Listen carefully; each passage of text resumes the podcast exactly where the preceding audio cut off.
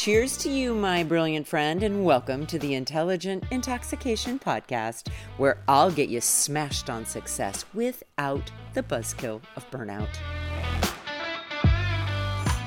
Welcome back, everyone. So, as I mentioned yesterday, I'm going to start today talking about some of the most common starts and beginnings I've noticed with clients. Okay. And I think we all can relate to these. Here's the first one. So often, clients come to me and their beginning is being in some kind of limbo, almost being in between, pulled in two different directions. And here's what I've noticed sometimes it's not knowing whether or not to stay or leave a job or a career.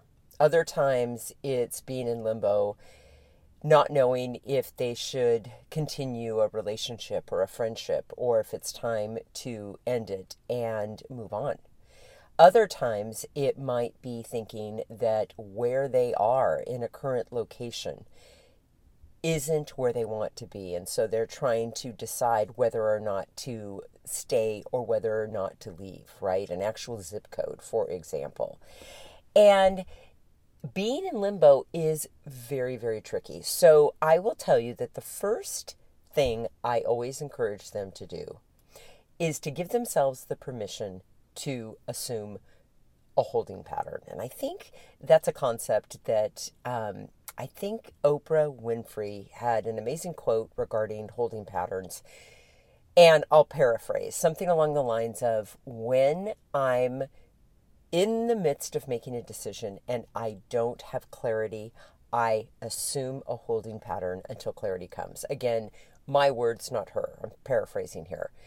So, what I encourage them to do is this okay, decide right now that you aren't making a decision to leave.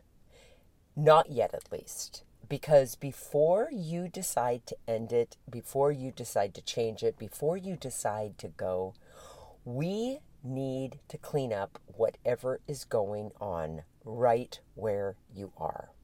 So, if it's the case of, oh, I think I want to leave my marriage, okay, we get really curious really quickly what is going on in your marriage because we all are guilty at times of assuming that the circumstance or the place we're in or the company we're in is the problem.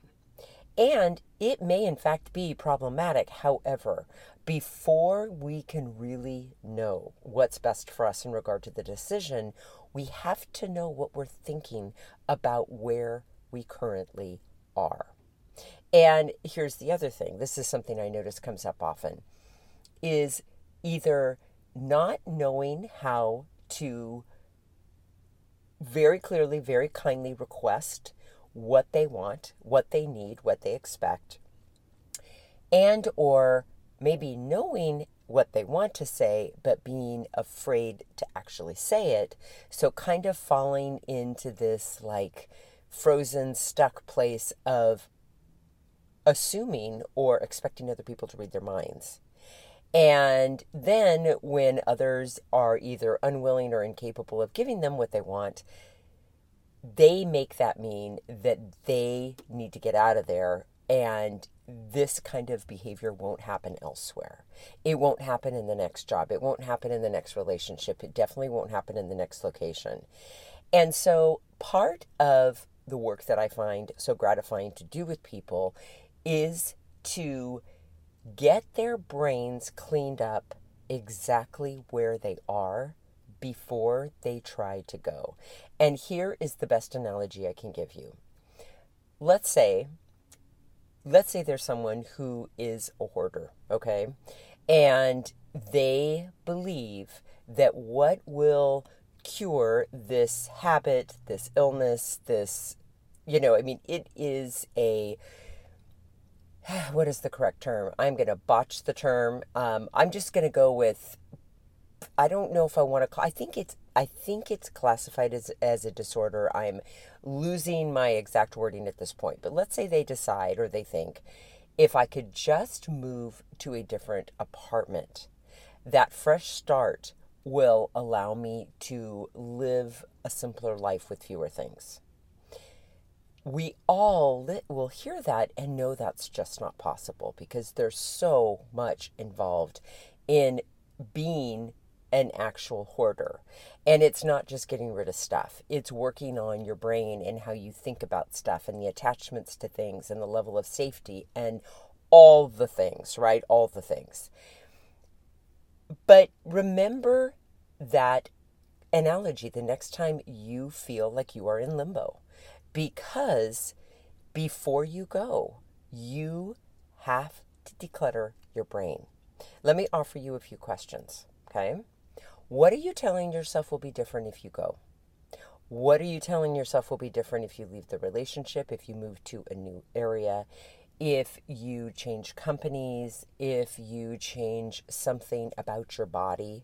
You know, kind of I, the other place I notice this coming up is in weight loss, where people expect to all of a sudden not have any problems or difficult emotions once they become smaller or thinner. And in reality, difficult emotions or the ability to feel them and not just avoid them or buffer them with food and drink is the crux of that habit, anyways. So just pay attention to that. So, that is the first start and beginning that I love to share with you.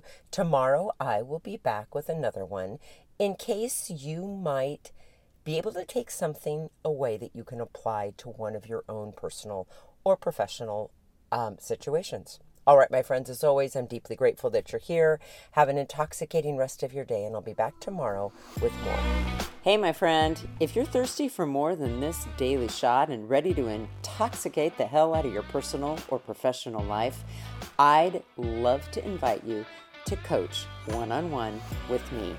It all starts with a complimentary happy hour call head on over to terribradway.com. That's Terri with two R's and an I. Bradway, spelled just the way that it sounds.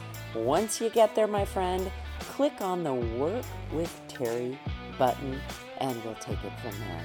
Thanks for listening and have an amazing day.